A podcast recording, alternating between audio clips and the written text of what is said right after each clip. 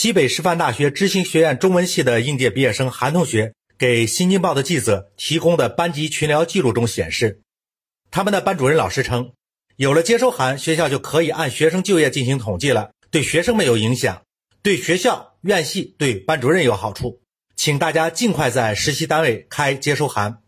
该老师还称，未上交就业协议和劳动合同的学生将不予评定优秀毕业生及奖学金补贴。对此事，该学院院长孙建安向《新京报》的记者表示，未将接收函与毕业证挂钩，不排除个别老师在操作相关促进就业工作的时候，可能出现了一些不合理的情况。学院下一步将调查纠正错误。山峰说：“啊，孙院长，你快拉倒吧！你们这类学校的就业率是怎么回事？地球人都知道，你还好意思把责任都推给个别老师，装什么青春呢？”现在又是高考招生的季节了，各位考生同学，擦亮眼睛，选对学校吧。重庆巴南区某政府机关担任安全协管员的李某，自二零一一年以来呢，多次用小刀剪切审批领导的签名笔迹之后，制作假发票去报销。接着案发，共虚列二百三十七笔支出，清蹲公款二十二点七万元。山峰说啊，李某报销的费用包括租车、用餐、办公家具以及办公用品等等。虽然他是通过在费用报销单上伪造领导签名之后，在单位出纳处报的账，但是这个单位的财会人员就不质疑一下，用餐、租车这些工作属于安全协管员日常的工作范围吗？另外，这些单位购置办公用品、办公家具这样的大宗开支。不需要有事前申请、事后审核、使用人签收、实地盘库这样完整的流程吗？领导签个字儿就能把费用给报销了？那你也不管办公物品存放在哪、归谁保管使用了吗？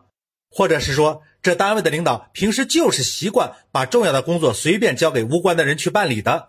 这单位的办公用品就是随便有领导随意指定存放地点的，也不管在单位还是不在单位都可以？那这单位也真够乱的了。这么乱的单位，就只有这么一个人，出了这么一点事儿吗？据澎湃新闻报道，湖南益阳桃江县委的政法委副书记尹楚奇以专职律师的身份出现在长沙一家律师事务所的公示信息里。六月二十二号，桃江县委政法委证实了此事，同时呢，他所挂号的律师事务所也证实了他的律师身份。山峰说：“无论是律师法，还是按照公务员相关的规定，公职人员都不可能同时拥有律师身份。显然，尹书记也是知法懂法的，所以他在律所提交的申请材料显示他是没有职业的。那么好吧，我们是不是应该尊重尹书记的选择，让他先没有职业好了？不过，按照相关法律规定，公职人员即使要当律师，也必须是辞职之后多年以后才能可以。懂法的尹书记啊！”你是愿意辞职后再等几年，再从事你自称的对各类法律案件都熟练办理的律师工作呢，还是准备现在就接受组织上的严肃处理呢？来自华商报的消息，一辆装载数百条狗的货车在途经西安驶往湖北被宰杀的途中，该车呢在京昆高速的高陵段被经过两天的守候，由西安市。多个动物保护组织的成员和志愿者强行拦下了。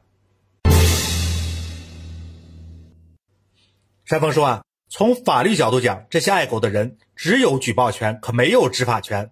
他们在高速公路上拦截货车及车上的货物，不仅无理，而且对自己和在高速上行驶的其他车辆都非常危险。这其实已经涉嫌用暴力侵犯别人的财产，涉嫌危险驾驶、寻衅滋事，是违法的行为。人有爱好是个人的自由，但是强迫别人接受自己的爱好就是干涉自由，而任何干涉他人自由的人，在品质上都是不健康的，在道德上都是有缺陷的。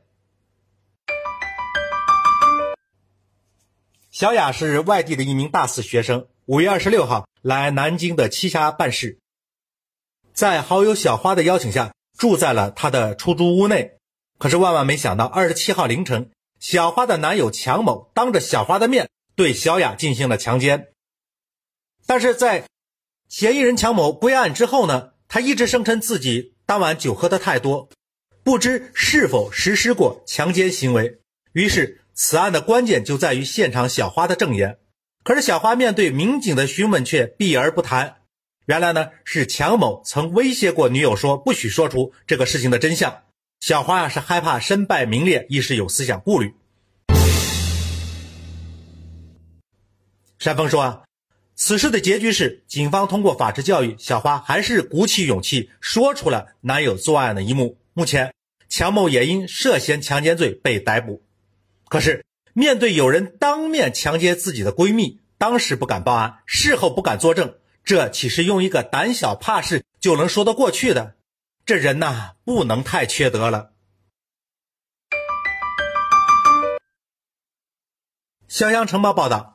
湖南益阳的女子周某和男友刘某订婚之后呢，周某觉得男友不够在乎自己了，就想考验一下对方。她先是找借口和刘某吵了一架，其后呢又故意在朋友面前扬言已经找到了新欢。今年的一月十八号，刘某打电话给周某，要她带上新的男朋友当面来讲清楚。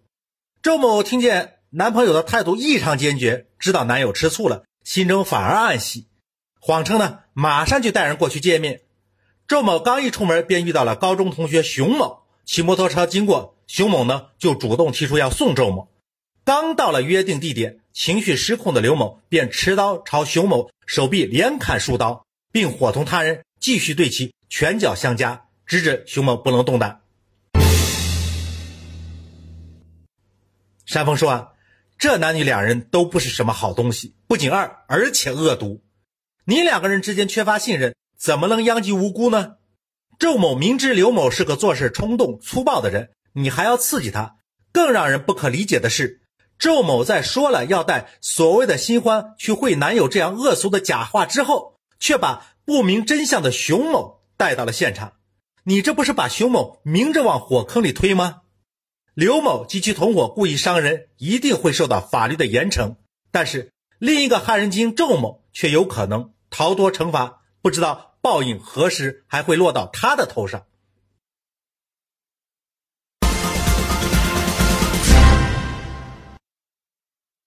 接下来，请听山峰评。六月十七号，微博的博主艾特孤岛守护者发了这样一条微博：意大利超市给中国顾客立了一个牌子，尊敬的顾客，请您不要再敲西瓜了，他们是真的不会回应的。有图有真相。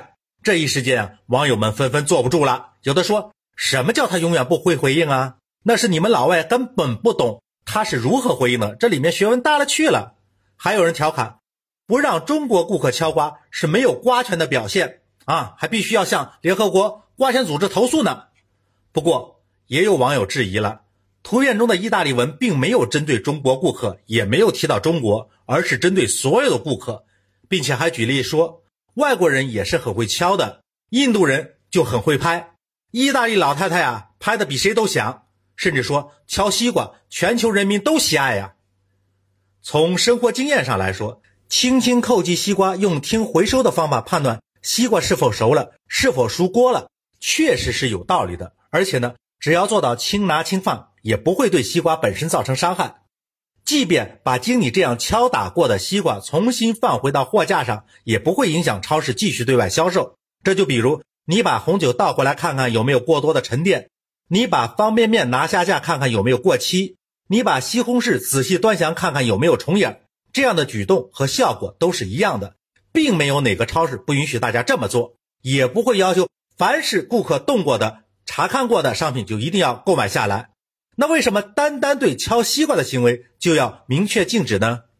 其实呀，可能有些朋友不知道，有一种人的行为是很让人讨厌的，因为他明着是在敲西瓜，暗中是在用力挤西瓜，就为了要听一听有没有滋儿滋儿响的声音，判断是不是沙瓤的西瓜。如果西瓜被人为的用力挤压了，内部瓜瓤肯定就会受到影响，这个瓜啊就不能久存了。如果被挤的西瓜又没有被当事人买走，超市当然就有可能蒙受不必要的损失了。这种事儿如果发生的多了，超市能不从自身利益出发想想办法去劝阻吗？可是当一个人把西瓜捧在手里放在耳边，你怎么知道他是在轻轻敲呢，还是在用力挤呢？那最简单的办法就是干脆大家都别敲了，这不就是传说中的一粒老鼠屎坏了一锅汤吗？至于这个通知具体针对的是哪国人，山峰觉得呀，不必要那么敏感。诚如网友们所说的，用敲击听回声的方法挑西瓜，并非只有中国人。在公共场所有不文明举止的人，是因为他自身的素质不高，这和民族啊、国籍啊没有任何必然的关系。图片中显示的文字也不是中文，确实用不着自己往自己头上扣帽子，完全不必玻璃心。